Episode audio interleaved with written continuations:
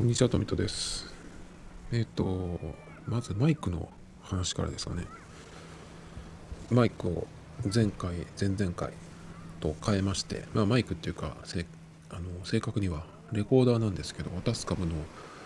DR07X っていうね、あの、何でしたっけ ?ASMR とかでよく YouTube でやってる人が使ってるらしいですね。僕あんまり聞いたことないんですけど。その機種名で検索するとよくそれが出てきてそれのコンテンツの動画も出てくるしでこんな風に使ってますよみたいなのも出てきたりして人によっては、まあ、僕が検索して最近えっ、と良かったというかっていうのはあの動画を撮るのに外部マイクとして使ってますっていうやつですね。そういうのもあったりとかして。まあそれをえっと、使って2回ほど撮ってみたんですね。で、1回目はテーブルに平置きして、口元からどのぐらいかな、これ。20センチも離れてないんですけど、そんな感じで撮って、ちょっとね、音が小さかったんですね。なので、コンプレッサーをかけたりとかして、えー、や、やりまして、で、さらに、えっ、ー、と、今まで使ってたマイクと違って、ステレオで撮れる左右のマイクがあるので、ステレオ設定で撮ったんですけど僕がちょっとこう喋ってる時に右を向いたり左を向いたりとかするとちょっとそのどっちかに偏るっていうのがあってちょっとそのまあそういう何て言うのかな。もともとそういうのを狙狙ったというかそういうなんだろうなコンテンツというかそれだったら別にいいと思うんですけど一人でこう喋ってるやつで急にこう左右に微妙に触れるっていうのはちょっと気持ち悪いんじゃないかなと思って。なので2回目は少し角度をつけて口の方に向けるっていうのとそれからステレオだったのをモノラルにして撮りました。で、え、それを編集して、まあ、もう上げてあるんですがどうだったかっていうとやっぱりちょっと音が小さかったですね。だからこれは感度ゲインの設定を上げればいいのかなとかちょっと思ったんですけど。でまあそそういう感じだったのでまたコンプレッサーをかけたんですけどコンプレッサーをマックスにかけたいぐらいだったんですね。でもさすがにマックスにするとどうかなとかなちょっと謎に思ってしまって。他のそこをマックスにしたことで何か他に影響が出るのかなとかね、まあ、そんな細かいことは僕はわからないんでマックスにはせずにまあでもちょっと強めにかけましたけど、まあ、そうするとまあ声の大きさも大きくなって太くなるっていうかね。まあもともと僕はその何て言うのかな。そのテレビの芸人さんみたいなそういう感じで喋るのは嫌だなっていうかね、まあ、芸人さんはあの芸人さんなんで別にいいんですけどそうじゃない人がなんかその YouTube でもそうだけどポッドキャストとかでもね。なんかそういう風な真似事みたいなのってちょっと寒いなと思ってるのでプロはプロ。アマチュアはアマチュアでなんか全然違うものっていう風にやればいいのにテレビとかもそうですけどまあポッドキャストも結構だからうんラジオを、うん、下敷きにしてというか意識してやってるっていうとこもあったりするんですけどやっぱそうすると真似する分違いがすごく出てきてしまう。っていう感じなんですよね。だから例えば洋服とか髪型とかすごい誰だろうな今だったら分かんないけどすごいかっこいい人がいたとしてその人の真似をして同じ洋服着て同じ美容師さんにこの人と同じように切ってくださいって言って切ったとするじゃないですか。だけどやっぱ違うわけですね。その違いっていうのは本人の違いがどれぐらいあるかっていうのがはっきりしてしまうっ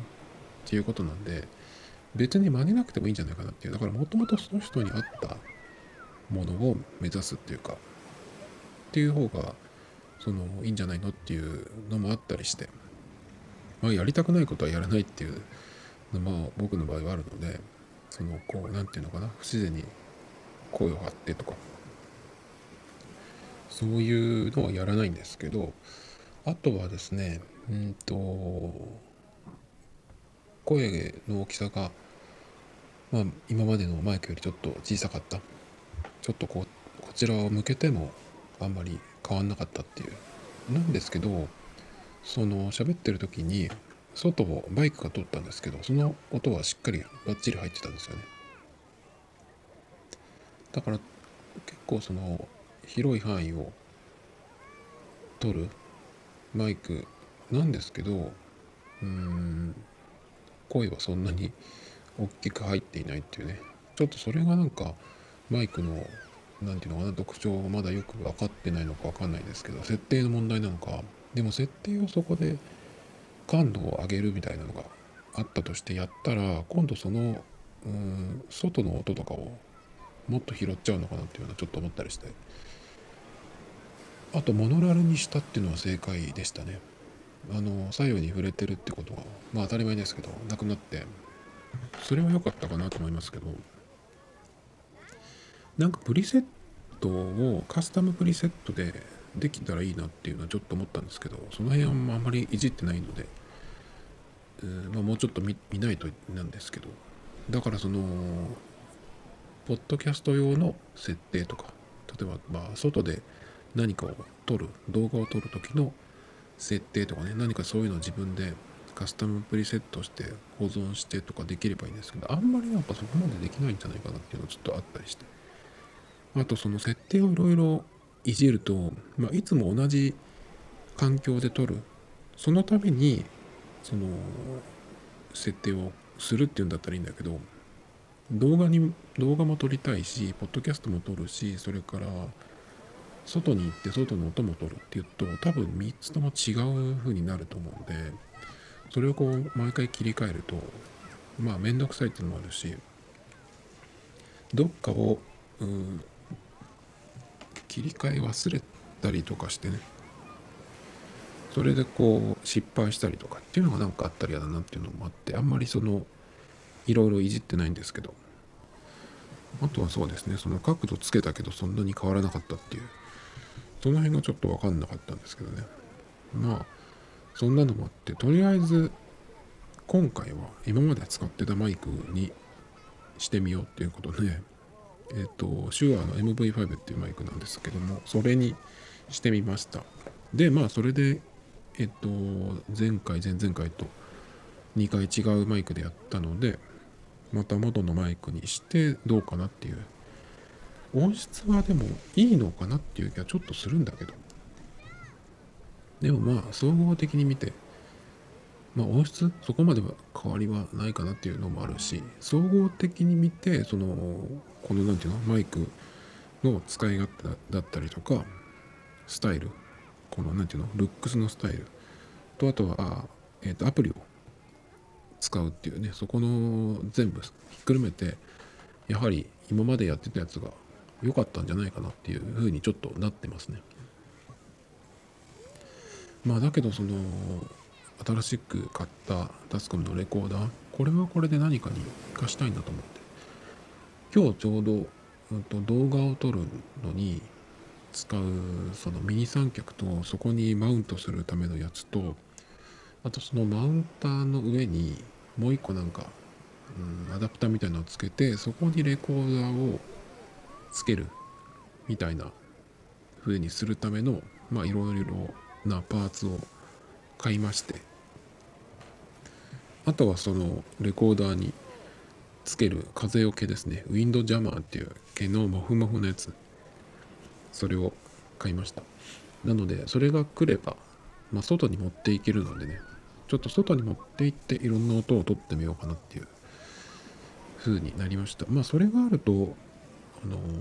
動画のために使うのも結構やりやすくなると思うのでなんか気軽にいろいろ撮ってまあその上で、えー、ポッドキャストにはどういうふうに使うか。まあポッドキャストに使わないかもしれないんですけどあとねやっぱりポッドキャストっていうとも持っていくのに外にね持っていきやすいのはそのレコーダーの方なのでまあそれを持っていけばいろいろ取れるっていうね。そういう感じですかね。そして今日はえっ、ー、とメインの話はですねこれは全然話が変わるんですけど過剰敬語っていうかねずっと気になってたんですけど何にでも「さん」をつける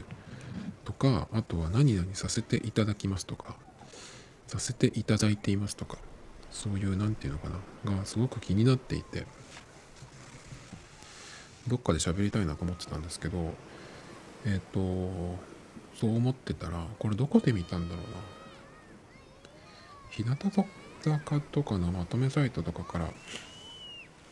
とたどり着いたのかな。2個記事があってえっと連つながってるんですけど上白石萌歌さんっていう女優さんですね。若い女優さん。この人はえっと綾瀬はるかさんのなんだっけあのちょっとこう変わったお母さんの役ですよ。本当のお母さんじゃなくて。なんだっけなえっ、と略称も出てこない。なんだっけ。えっ、とねちょっと止めて調べますね。あギボムスでした。ギボムス。義母と娘のブルースっていうやつね。えっ、となんつったらいいのかな綾瀬さんがこう堅物の役で。えっ、とねなんだっけ。竹野内豊さんがえっ、と竹野内豊さんとあと誰だったかとか忘れたけどえっ、と奥さんがいてその奥さんとの間に、え娘がいてそれを上白石さんがやってるんですけど。えっ、とねあそうか奥さんがもういないのか。亡くなっちゃってて。でその男で一人で育ててきたんですけどある時にえっ、とそのお父さんねお父さんが、えーもうなんか若いんだけどまだ。もう余命が1年とか何ヶ月とかみたいな感じになってで娘を任せるために誰かっていうのを探しててねその時にその綾瀬さんと会うんですけどなんだっけなこの人の名前。綾瀬さんの名前。忘れちゃいましたけどみんな忘れちゃいますね。でそれであの結婚してくださいみたいな感じになって。付き合うとかなんとかっていう前にですねいきなりなんかそういう話になって。でうんと普通のその結婚みたいな感じじゃなくて契約みたいな感じだったかななんかそんな感じだったんですよね。でまあえっ、とそんな感じでえっ、と結婚して一緒に住むんだ最初は、ね、小学生ぐらいの時ですね。でえっとみんなでこう幸せに暮らしてるんだけどやっぱり時期が来てお父さんは亡くなっちゃうんですね。でえっとそっから急にビューンって飛んで最初は子役だったんですけど高校生ぐらいになって高校生からのその娘の役を上白石さんがややるっていうねやつで、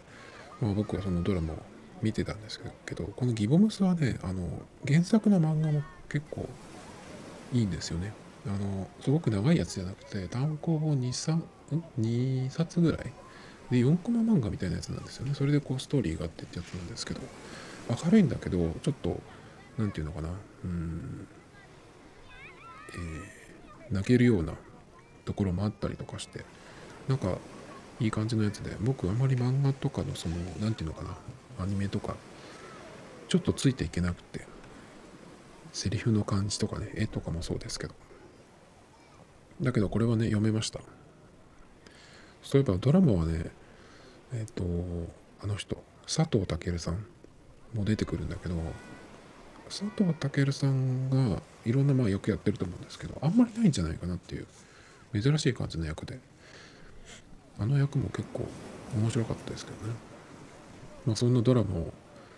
で見た。上白石さんが「ミュージックステーション」に出た4月9日。えっと歌手の時は「アデュー」っていう名義でやってるみたいなんですけどこの人歌すごいうまいんですよね確かね。なんか CM かなんかで聞いたかな。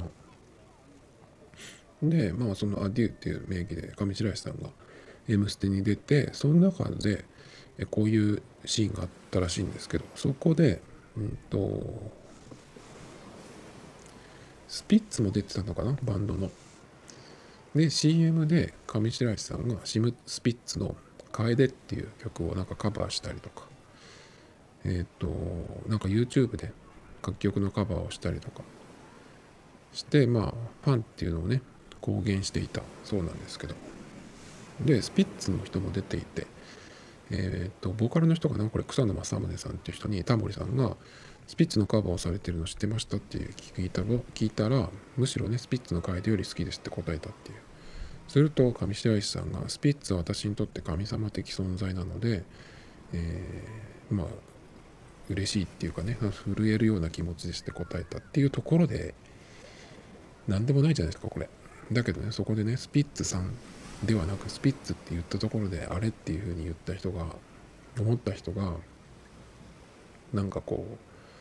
うネットでざわざわしたみたいなんですけどスピッツに対して呼び捨てだとかねそれが気になるとかさなんか3くらいつけようとかさまあそういう人が湧いてきたわけですよ。でだけどね一方で、まあ、この後ちょっと別の記事に飛ぶんだけどその前にここに一緒に書いてあるやつでえっ、ー、と上白石さんと同じようにスピッツのファンの人はどう見たかっていうのが書いてるんだけどスピッツのメンバーはスピッツさんって呼ばれるの嫌いいやみたいにあんまり好きじゃないっていうらしいんですけどそれまで知ってるんじゃないかっていうことでその本人をね目の前にして喋るっていうところでスピッツさんじゃなくてスピッツって言ったんじゃないかっていうふうに。ということで、まあ、そのスピッツのファンの人は結構嬉しいっていうかあそこを知ってるんだこの子はみたいなね。っていうのもあったりして。そしてえっ、ー、と有吉さんがラジオでねなんかそのことが話題にこう多分入ってきてそれに触れたっていうような感じの流れかな。それに関してえ、ー、とくだらないねっていう話でさん付けしろとか失礼だって言ってるやつは大体アホです。まあ有吉さんの芸風というかね。うん何て言うのかな。キャラクターというかそういうのをちょっと思い浮かべてもらうと分かりやすいのかなと思うんですけど。あとまあ有吉さんの見解ではコンビ名にもさん付けしなくていいんじゃないっていう。トンネルズ面白いねとかダウンタウンすごいよね。うっちゃんなんちゃん見たとか。でも内村って呼ぶのはおかしいよね。松本だ石橋だとかは言えないけどコンビ名はそんなもんでしょっていうふうに言っていて。で有吉さんもスピッツの三輪さんっていう方とよくの昔飲んでたっていう。その時に別にスピッツはって言ってたけど全然大丈夫だったっていうか別に何も言われなかったよっていうような話。っていうことでこれにちょっと触れられていたっていうようなことなんだけどこういうのすごい気になっていて僕はどこで気になるかっていうとテレビ、まあ、もうもちろんそうだけどあれですその坂道グループの話をよくするんですがそこで例えばなんだろうなテレビでもそうだしショールームとかでもそうだしいろいろねなんかやってるとととにかく何にでも3をつけるんですよ。まあ、そこだけだけが特別その、うん、過剰だなみたいな感じに目立つっていうわけじゃなくて基本的に坂道の人たちってまあ他のテレビ出てる人たちなんてみんなそうだと思うんだけどそのちゃんとしてるじゃないですかそういうところって。まあちゃんとしてるっていうかまあこれはちょっと後で言うけどちょっと違うんですよね。まあちゃんとしてるその礼儀正しいっていうのはもちろんそうなんだけどこれに関してはちょっとそういう意味じゃないんじゃないかなっていうふうに思ってまして。まあ過剰敬語って言えばその通りなんですけどバンド名だったりとか今言った企業名とかコンビ名とかあとなんだろうね。えっと日向坂のニブちゃんなんかは初めてその曲やる時のフォーメーション大体3列なんだけど初めてなんか1列目に行った時にえっ、と1列目さんって言ってましたね。なんかそれはさすがにちょっとメンバー内でもこう変だよっていうような反応だったんです。自分がその1列目じゃない時の話をしていた時に一列目さんとかって言ってたんですけど。だからいかにそういう癖がついてるかっていうのが現れてるのかなっていう気がするんですけど。まあとにかくそのコンビ名バンド名企業名。あとは雑誌の名前とかね。えっ、とキャンキャンとかキャンキャンさんとかさ。あとは何？まだあるね。えっと番組名。ミュージックステーションさんとかさ。ブログとか見るとすごいよ。みんな全部さんつけてるからさ。でこれってなんでこうな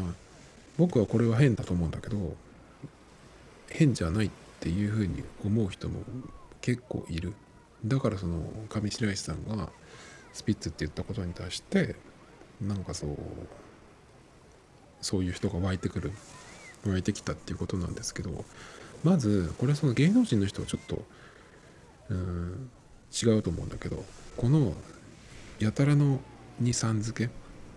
あとは何だろうな、え、何々させていただきますとかっていうやつあの明日どこそこでライブをさせていただきますとかさいや自分のことしょっていうかさそういうのがあとはねよくうんと静岡でも毎日のようにどっかのレストランのその何ていうの紹介っていうかなんかそういうコーナーがあるんですけど情報番組とかでね。その時にその自分のお店の料理とかメニューとかをこうオーナーの人とかが紹介するのに、えー、とこういうなんかメニューを出させていただいてますとかって言うんだけどそれもすっごい変。だって自分のさビジネスでさ自分で出すわけじゃん自分のその判断なりなんなりで。それをさせていただいてるってすごく変な気がするんだけど。謙虚っていうのとはまた違う気がする。謙虚な方っていうのはもちろんいるんだけどそうじゃないんだよね。じゃあなんでこういうのが起きてるかっていうと原因は僕は2つあると思っていてまず1個は、うんと、根本的にその考えというか思考がね責任逃れ思考っていうのがあると思うんですよね。自分ではないと。自分は悪くない。これをやっておけば自分は悪くないっていうような思考からの行動のうちの一つかなっていう気がするんですよね。だからこれで以外で言うと例えばねうんと何かを断る時に僕これたまに言っちゃうんだけど言わないようにしようと思ってることの一つで大丈夫ですっていう断り方ね。いらないものはいらないって断ればいいじゃん。ノーはノーじゃん。だけどそれを大丈夫ですっていうふうに断ることでえっ、と責任逃れ思考でいくと断ってはいません。大丈夫ですっていうふうに返したけどこあのいりませんとか断ってる言葉ではないので断ってはいないっていうような思考なのかなっていう。気がしますね。それとかあとはねうんと何だっけかないっぱいいっぱいあった気がするんだけど出てこないな。あとあれだ。えっ、ー、と何々してもらってもいいでしょうかっていう。これをさ何ていうの？えっ、ー、と怒ってる時にもさ何々してもらっていいっていう。これもねこれが出てきた時っていうのはその何て言うのかなそのコミュニケーション仕事上のコミュニケーションとかでその人を動かす時にこういう生き方をした方がマイルドになるっていうかさなんかそういうところから来た気がするんだけどやっぱりいろんな人がこう使うとそういうことではなくて単純にはっきり言わないことでえっ、ー、と言いたいことはこうなんだけど自分はそうとは言っていないっていう最後の逃げ逃げ道を作っておくみたいなさクソ思考ですよね。そういうのがえそういうとこからこういう何て言うのかな逃げ言葉みたいなのを、えーと、いっぱい使ってる。気がしますね。だからその逃げ言葉で言うと卒業とかもそうだよね。この間先週？昨日かな？えっと森さん中お笑いの。森さん中がなんかお昼の番組「昼なんでしたっけかな？それをなんかね卒業になったって言って。で結構長く出てたらしいんですけど僕それ記事で読んだだけなんですがそれでねその中で、うんと、卒業って言っててるけどクビになったんですっていうふうにね誰かが言ったみたい。その森さん中の誰かがね。まああの人たちのキャラだとまあどっちに取れるかどっちにも取れるんですけど卒業ってほんとそうだよね。なんかがあった時に辞めるとかっていう時のそのごまかし言葉だよね。卒業自粛自粛そうだ。去年だっけか？一昨年だっけ？あのお笑いの渡部さんがさなんかやってさで急にその記事が出る前にえっ、とスタッフの方にしばらく出演を自粛しますとかって申し入れたらしいっていうのがあって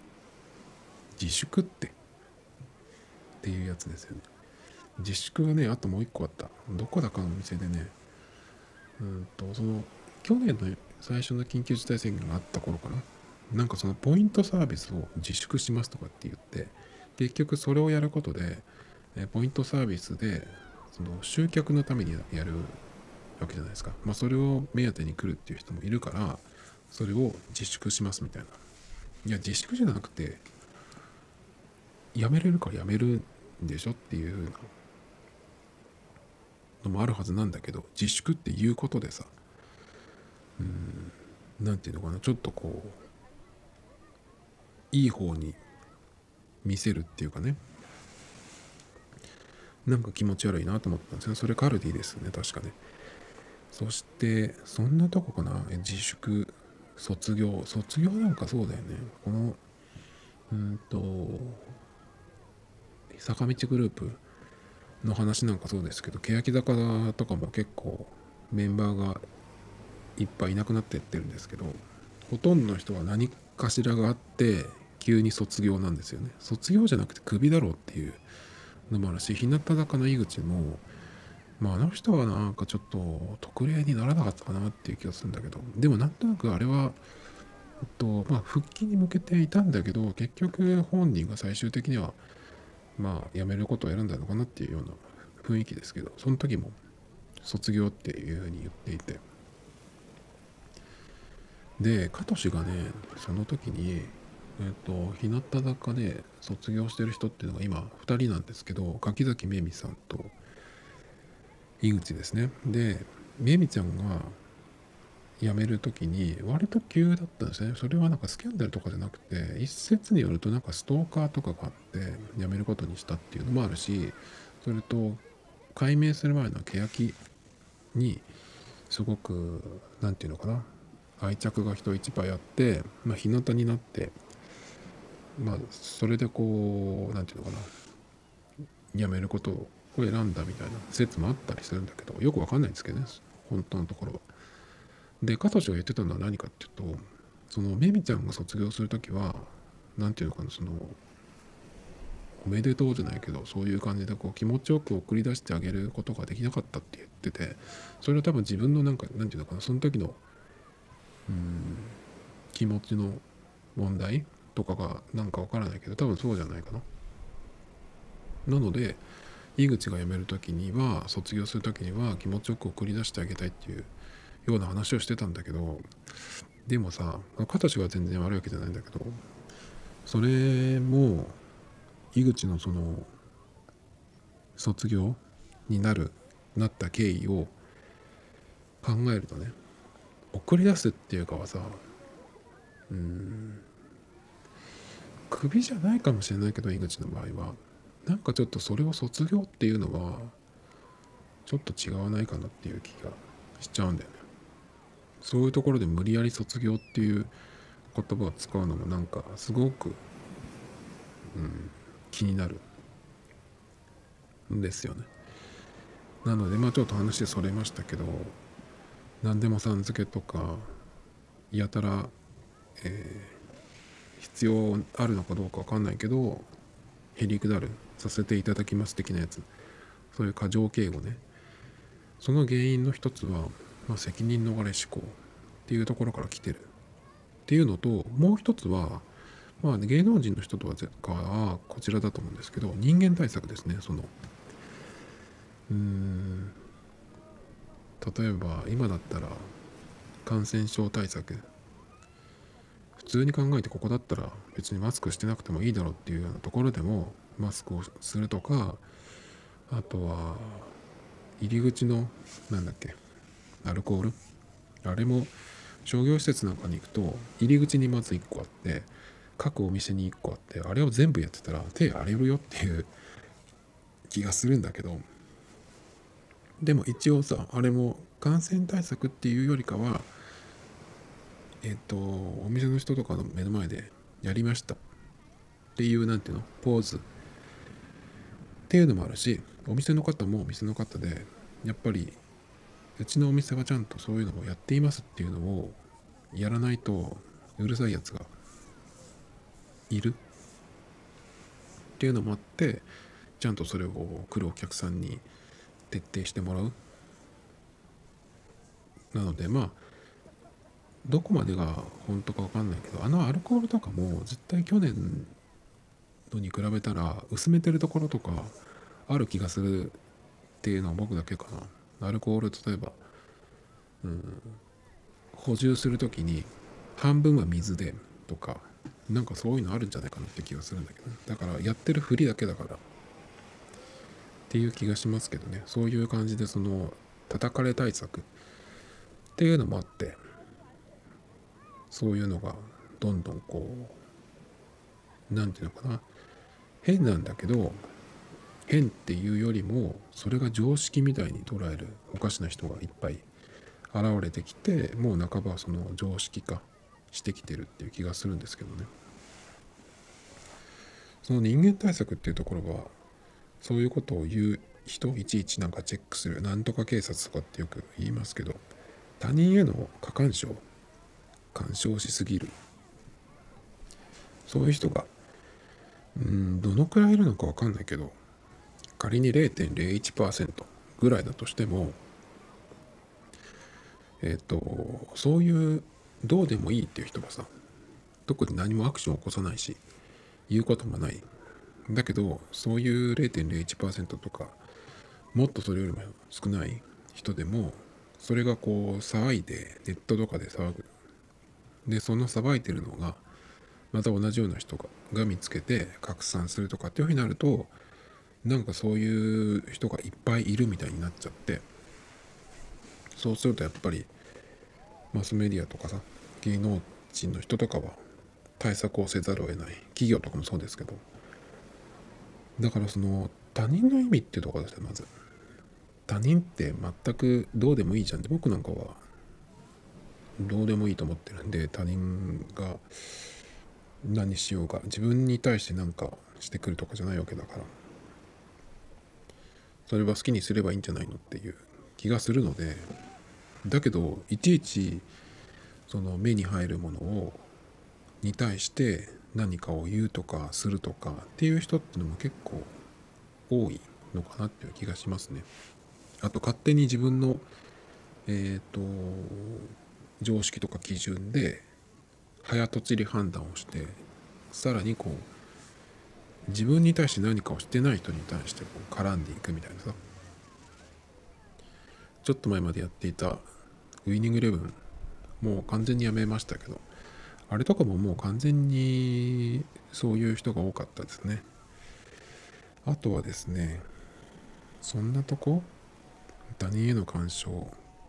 とあともうそもそも他人への他人っていうことの意味？他人じゃんって僕なんか思うのと違ってわざわざねその自分から関わりに行っていらない揉め事を起こすみたいなさ。街とかでも例えば人の格好とか見て聞こえるようになんか言うとかさ。自分たちがその人よりも人数が1人でも多ければ調子づくっていうような人種が結構日本人多いんで、まあ、そういう人たちが何て言うのかなこのさん付け問題だったりとかに関してうるさい人また別の人種なのか分かんないですけどね。うん。っていう感じですかね。だからそういう人たちに対する対策としてやってるのが、まあ、芸能人とかだと思うんですけどそれっていうのがおかしいことなんだけどそれが普通になっちゃってるっていうのがまたさらにもう一個おかしいことになってるんですよね。だからさ最初さっき言ったニブちゃんが一列目さんって言っちゃうのはうんとだからやっぱりさん付けとかさせていただくとかなんかそういうのっていうのは自分たちをこう下げるというかということでこれだったら攻撃されないだろうとかね悪くないだろうっていうようなのをすごくあらゆるところでやってるんですよね。だからまあそういう癖がかなりついてるんだろうなっていうのは見えるんですけど。まあ僕もだからこのポッドキャストでは企業名とかにはさん付けしないように。さっきの固有名詞が出た場合は別に有吉さんのことは有吉って言った言ったところで誰が聞いてるわけじゃないんでいいんですけど。まあだからその人本人に言う場合と、まあ、有吉さんとかそのうん何？えっ、と個人名固有固有名詞個人名？個人名とそれからバンド名とかチーム名とか企業名とかはまた別だと思うんだけど。例えば取引をしていてうんとソニーさんとかアップルさんとか直接そういう話をしてる時に言うっていうのもまだわかるんだけど全然関係ない人？あとねよくあるんだけど急に思い出した。あのねどっかのお店とかが自分ちのその地図を作る時にここですっていう地図その周りになんかガソリンスタンドとかお店とかコンビニとかがある時に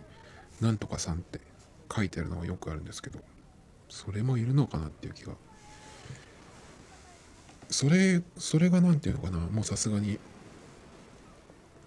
変なことなのに常識化してるっていうところでもあるんだけど。とにかくそういうふうにすることで自分は悪くないっていうふうにする。っていうことですかね。だからこういうふうになっちゃってるってことなんですけど。そういうふうに言っとけば間違いないっていうかさ。芸能人とかはだから恐怖心みたいなのもあるのかなっていう気がするんだけど。あとねそうあのショールームとかなんとかいろいろ見てるとテレビとかもそうテレビとかでもそうですけど商品名とか個人名とかを出しちゃいけないみたいな雰囲気。なんか言いかけた時にあまずいことを言ってしまったかもしれないみたいな感じになってんだよね。それも異常なんだけどね。テレビとかでうんと他局のことを言うとかっていうのはあんまり積極的に言わない方がいいみたいな感じだけど今って別にそそんなでもなくないって気がするんだよね。自分ちの番組とかだったら別に言ってもいいと思うしあとその何て言うのかな裏番組とかじゃなければねうんなんか別に言ってもいいんじゃないっていうような気がするんだけどね。だってど自分たちだけがその他局の番組言ってるわけじゃなくてその他局で何かやってる人たちも別の自分ちの局のことを言うっていうのもあるだろうしね。なんかそういうことばっかり言ってるとものすごく窮屈に感じるんだけどね。テレビの場合は規制がなんとかっていうけどあれは全部自主規制で勝手にやってるんですよね。で勝手にどんどん増やしていってあれができないこれができないこれを言っちゃいけないみたいな。言っちゃいけないわけじゃなくて勝手にそういうふうに言ってるんですよね。だから別に何か言ったからといって気違いって言っても捕まらないしチンコとかマンコとかって言っても捕まらないんでなんか本当に過剰だなっていう気がするんですけどね。商品名とか個人名とかねあとそうだね。なんかすごく過剰だよね。でアイドルみたいな人たちって存在自体がさ正直何て言うのかな。存在自体が嘘っていうかさ架空の存在をやってるわけじゃないですか。でその人たちがそういう頭っていうのはものすごくうんと何て言うのかな。嘘くささが出ちゃう。全部嘘みたいなさ。まあ全部嘘なんだけどなんかすごく窮屈に感じるんだよね。本当はそうじゃないじゃん絶対に。あなたたちって。って思っちゃうんだけど。だからちょっと何か出るとその反動ですごくうん全然大したことじゃないのにさ。すごくイメージが悪いみたいになったりとかするんだよね。らそれで言うとね最近避難でキャプテンの佐々木久美さんがあのオードリーさんオードリーさんって言っちゃった。これは言いたくないんでね。ダメですね。オードリーの若林さんがキャプテンはえっ、と朝起きたらブラックコーヒーとえっ、とセブンスターだっけ？みたいなね。そういうなんかボケみたいボケというかいじりというかボケかな？っていうのをやってタバコ吸ってないですよっていうようなこうノリがあってでそこからのその流れでねそのファンの人がミーグリかなんかかな握手会かミーグリか今はその時にまあもちろん冗談で「今タバコ何吸ってんの?」とかってね聞かれるっていうような話をしていたんですけどまあ実際タバコ吸わないみたいですけどなんかだからそういうぐらいのをちょっとこう言ってしかもオンエアしても OK っていうところは結構日向坂ってなんかそういうところをちゃんとしてる部分もあるけどちょっとなんか攻めてるってほどではないけどね。なんかそういうの上手にやっているような気がするんだよね。だって結構さ女優さんとかだってスパスパタバコ吸う人って珍しくないっていうし。だからなんかそうなんだからさそうそうじゃんってもう分かってるわけじゃん。だからアイドルだって別に男と住んでタバコ吸ってるっていう人も珍しくないと思うんでね。坂道グループって本当にだからそういう意味では作り物感が強い。だからねそれを見た上で AKB の人たちのことをちょっと思い出すと AKB も僕坂道に比べたら全然見てないんですけど曲ももちろん聞いたことはほとんどないし CM とかでなんか流れてくるのを無理やり聞かされるみたいなそういうレベルなんですけど。だからそれで言うとよく僕坂道は洋食でそれから AKB の方は野生のアイドルっていうような言い方をするんですけど AKB の方がそういう意味ではなんかうん普通普通っていうかなんかまあそうだよねっていうかさなんかそういう感じがするんですよ。だからあの尻丸出しでさあの佐藤健さんにあの抱っこされてあの運ばれていった前田敦子とかさ見るとさなんかまあそうだよなっていうかさ佐藤健さん腰やらなかったのが大丈夫かなとかね思ったりしましたけど前田悦子とか言われてましたけどね。なんかそういう方が結構うんやっぱそうだよねっていう。最近だと結構なんだっけ名前忘れちゃったけどもうもう本当に握手会が嫌でっていうような話をしてたしてたりする元メンバーの人とかいたりとかね。そりゃそうだよねっていう気がして。なんかそういう方が健康じゃないっていう気がするんだよね。だから AKB の方がその坂道系に比べたらまあ下品だ下品だけど下品だからこそできてきたこととかっていうのもあるだろうしその分何て言うのかな。そのまともだなっていうかそういう感じがする。もうなんかこう守りを固めてう嘘固めしてる方が大丈夫かなっていうような気がしちゃうけどね。だからその表ではあれもダメこれもダメってやってるけどじゃあその裏側ってすごくないっていうふうに逆にっていう方に行っちゃうんだよね。あと何て言うのかなその1%でもこれはなんかダメかもっていうような可能性があるという場合は絶対に触れないやらないっていうなんか思考かなっていう。なんかそうするとこう国とか自治体とかそういう頭の固い方みたいになっちゃうんじゃないかなっていう気がするんですけどね。だから勝手にやっていることを勝手にルール化してそれ自体がおかしいのにそれをなんか常識と思っちゃう人が湧いてきてそのさっきの最初の上白石さんのやつみたいにねなるっていう。まあこういうのはずっと行くのかな。それかなんかもうここをこういう人たちはずっとやっているけどえ、ー、とこここの範囲ではそういうのは絶対絶対っていうかそのまともにやってますよっていうようなところがなんか見つかればいいですけどね。テレビとかじゃ無理かもしれないけど。うん。どこにそういうのがあるのか分かんないですけどね。その話はそのぐらいにしてあと軽くちょっと触れたいんですけど。最初のところででポッドキャストの話ちょっとしたんでそこにつなげればよかったんですけど。アップルのあの先先月かな。あの発表会があって。うんと iPad Pro 次のやつとそれからなんだっけ iMac と M1 チップの iMac ともう一個なんだっけかななんかありましたね。忘れましたが その時に確か Apple Podcast のえっ、ー、とサブスクリプサブスクリプションサービスっていうのをできるようになるっていうね。話が出て。まあそのサブスクリプションっていうことはそのポッドキャストを聞くために聞くために、えー、月額課金有料にすることもできるっていうね。みたいですけど。でも全部がじゃなくてえっ、ー、と今の登録者数がどのくらいとか以上じゃないとなんとかみたいな話じゃなかったかな。ちょっと僕が今見てるのだと。ないんだけど。まあそういうのもできるようになるということでね。まあやるかどうかはそのやってる人次第なんですけど。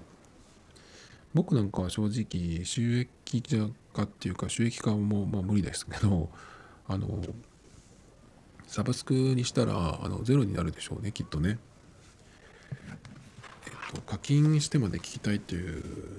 人はいないと思うんで僕これ聞いてるのは全部ボットだと思ってるんであの好き勝手何でも喋ってますけど。これを例えばそのうん登録者数がどのくらいだろうな。どのくらいからだったら、うん、意味があるのかな。っていうような話を誰かバックスペースの中でゆかさんかなんかがそういう話をしてた気がするんだけど。まあ、もし自分のその登録者数がどのくらいだったら例えばの話になるんだろう。1万じゃ多い少ない。まあ1万いたとしましょう。1万。1万人の人がえっ、ー、と購読今してるとしましょう。でサブスクすると1ヶ月いくら？まあ仮に300円とするで300円を1万人の人が払ってくれたら、えーと、その分1ヶ月の収入になりますけどもうおそらくそうはいかないじゃないですか。だけどそこでそのポッドキャスト自体を聞くことに、えー、に対して有料化するよりも僕はそのもし1万人いたとしても違う方法でその収益化をする方がいいんじゃないのかなっていう気がするんだよね。まあいろんな人がいろんな考えすると思うんですけどせっかく1万とかいるんだったら毎回1万の登録者の人が1万の人が全員聞いてくれるとは限らないけど YouTube なんかもそうですよね結構再生数見てると登録者数の10分の1とかっていうのもあの珍しくないんでだからそもそも今生きてる、うん、人がどのくらいいるかっていうのもあるんですけど仮にまあ1万人いたとして1万人が毎回聞いてくれるとしますよ。だけどそこでえっと有料化しますっていうふうにして閉じるよりかは毎回そこの1万人の人が聞いてくれるっていうただで。っていう方がじゃあそこでどういうふうに、えー有料化有料化じゃないや収益化するかっていうのを考えた方がいいんじゃないかなっていうのが僕のこのうんクソ弱小ポッドキャスターの考えですけどもし1万人いたとしたらっていう話ですけどね。だからそこでクローズドにするよりも1万人の人が全員そのサブスクでお金を払ってくれるっていうのがうまくいけばそれはもちろんいいんだけどそれよりもその1万人の中からえっ、と今はこのぐらいのそう例えばそれが5%とかでもいいですよ。5%の人にものすごくなんかあそれはお金払っても聞きたいとか、まあ、聞くっていうよりかは他のポッドキャスト以外のところで、えっと、例えばこんなものを作ったんですけどあのどうでしょうみたいなさあのクラウドファンクラウドファンディングみたいな感じでもいいですけどそれをその1万人の中の5%での人がものすごく支持してくれてすごくお金をこう出してくれる。みたいなのもあったりすると思うんで全1万人と100%全員じゃなくて今回はここの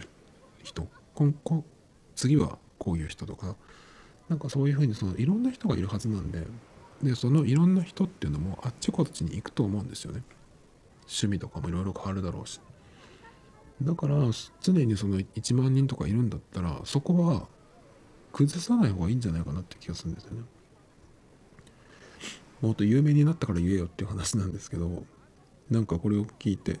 サブスク化してそのポッドキャストが直接、えーと、お金を生むんだったらそれはもちろんいいですけどまあそれよりもそういうふうにした方があの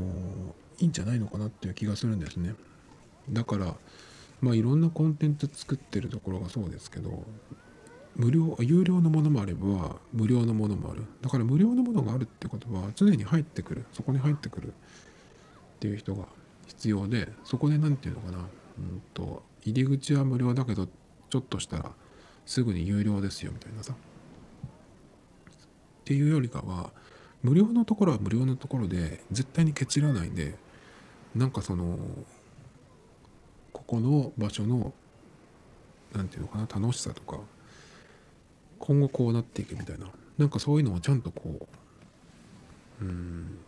見せられるところっていうのを作っていつでもこう出入り自由。でいつもそこにいるっていう人もいるだろうしそうすれば何か違うことをやり始めた時にその人がその中のまあ5%とか10%とかそのぐらいでもすごく刺さればそこからえっと課金してもらえるっていう風になったりとかすると思うんで。その方が何て言うかな課金する方もうんモチベーションが高いっていうかとりあえず月額だからファンクラブの会費みたいにさ嵐のなんだっけファンクラブスナップのファンクラブとかもそうだけど何も来ないのにお金だけ払ってるみたいなのがあったりしたんですけどなんかそういうのってちょっと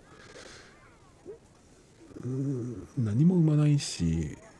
まあしょうがないかって思って払ってる人もいると思うんだけどなんかちょっとねっ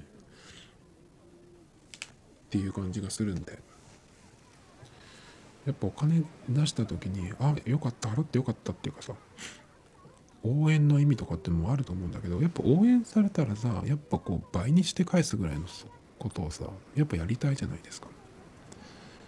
だからまあ応援っていうのが最初からお金っていうことじゃなくてとりあえずいつもこう見てますよ聞いてますよって。いうのがあった方がそのいいんじゃないかなっていう気がしますけどね。まあ僕が言うことではないですね。そしてそそんなことはどうでもいいですけどえっとまだ時間があるかイヤホンイヤホンの話話が全然変わりますけどノイズキャンセリングとイヤホンの話っていうのをちょっとしようと思ってこれ別の回にした方がいいかな。まあすごい終わるか。イヤホンをちょっと買おうかなと思ったことが、思ったことがっていうか思ってまして、今週ずっと思ってて、思ってまして、あの、アップルで、アップルじゃない、アマゾンで買い物をちょっとしましたって言ったんですけど、その時にそのイヤホンを入れるかどうかっていうので1週間ぐらい悩んだんですよ。で、その買おうかなと思ったイヤホンは、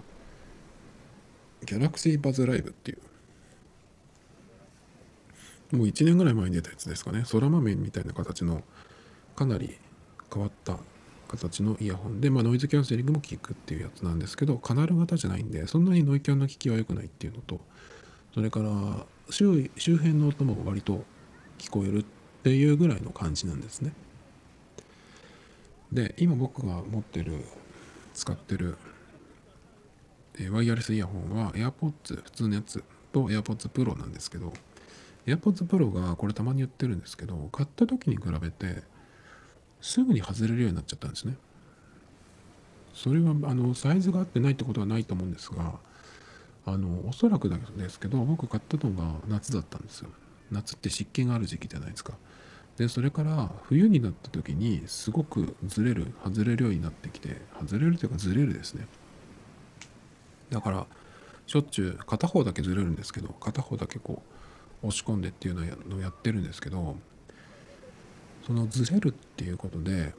イヤホンがずれるとノイズキャンセリングかけてかけてる時にそのそこがずれると気圧で耳が変になるみたいなエレベーターの高層階行った時とかあとは新幹線とか乗っててえっ、ー、と何？あれです。トンネルにバッて入った時に耳が変になるとかあれに近いかもっと深いかっていうようなやつになるんですけどなのでちょっと AirPods Pro 今全然僕にとってはダメなんですよね。でもうそういう風になってきてるのでノイキャンは常にオフにして使ってるんですよ。なので外で歩きながらとかっていうのはまあ全然ダメだし走りながら使う時のは AirPods Pro じゃなくて普通の AirPods なんですね。だから AirPods だったら僕はノーマルなやつがベストなんですよ。ということで外でちょっとこう使うのにうんまあ走りに行く時に AirPods 普通のやつを使ってるでまあ専用みたいになってるんですけど。AirPods Pro がちょっとダメだなっていうことになってきたんでなんかそれの代わりじゃないけどもう買おうかなとか思ったりしていたんですよ。でえっ、とその代わりにに、まあ、今 iPhone と同時に Galaxy を使ってるのでそれのために1個買ってもいいかなとか思ったんだけどまずポッドキャスト聞く時以外に、えー、イヤホンを使うっていうことがないんですよね。でポッドキャストを聞くのが iPhone なんですよ大体。アプリの関係で。アプリが Android の方はあんまりいいのが見つけられなくて。でまあ容量もそんな使うわけじゃないんで、まあ、iPhone でいいだろうっていうことでそっちを使ってるんですけど。そうするとうと僕音楽はイヤホンで聴かないでスピーカーで聴くっていう風にのが好きなので、えっ、ー、とイヤホンで音楽聴くっていうことはないので、まあ、音質とかもどうでもいいっていうのもあるしまあそもそもギャラクシーで聴くもんがないんじゃないのっていうのもあってねかなりその空豆型っていうのもあるしそれからギャラクシーとのうん連携アップルのやつと、まあ、比べてどんな感じかなっていうのもあったりしてちょっと気になってまあずっと気になってんですけど。で最初に去年見た時は2万ぐらいだったんですけど今1万4500円とかなってるんですよね。値段がそのセールとかじゃなくてなんか下がったみたいですね。新しいのも出たしっていうことで。なのでちょっと気になっているんですけどえー、結局まだ勝てないんですけどねそれは。あの用途がないなないんじゃないかなと思って。でそこでねそのイヤホンとノイキャンっていうことなんですけどイヤホンってやっぱりずれるんですよ。カナル型。でだろうが何だろうが。ずれると音質もかなり影響があるしさっき言ったみたいにノイキャンの機器にも影響があるしノイキャンの機器っていうよりかは、えー、不快なものになってしまう。さっき言ったその気圧で耳が変になるっていうそういう感じになるんでノイキャン自体が全くその不快なものに意味のないものになってしまうっていう。なのでうんとイヤホンとノイキャンっていうのはまあ普通になってきてますけどそもそも相性が悪いっていうかイヤホンにノイキャンってそんなに本当に必要なのかなっていうようなね気がしてきてるんですけど坊主のやつに関しては僕が今まで使ってきたいろんな形のイヤホンカナル型とかなんかいろいろオープンイヤーとかいろいろありますけどそれで言うとえっ、と装着感ずれないっていうので言うと抜群にいいのは坊主のやつですね。あのウィングチップみたいなやつがシリコンの。あれがついてるのがやっぱ抜群に良くて。あれだったらノイキャンの意味はあるかなっていう気がするんですけど。それ以外はね意味ないんじゃないかなと僕は思ってますね。Tomito Times Podcast. This program was broadcasted you, Anchor FM.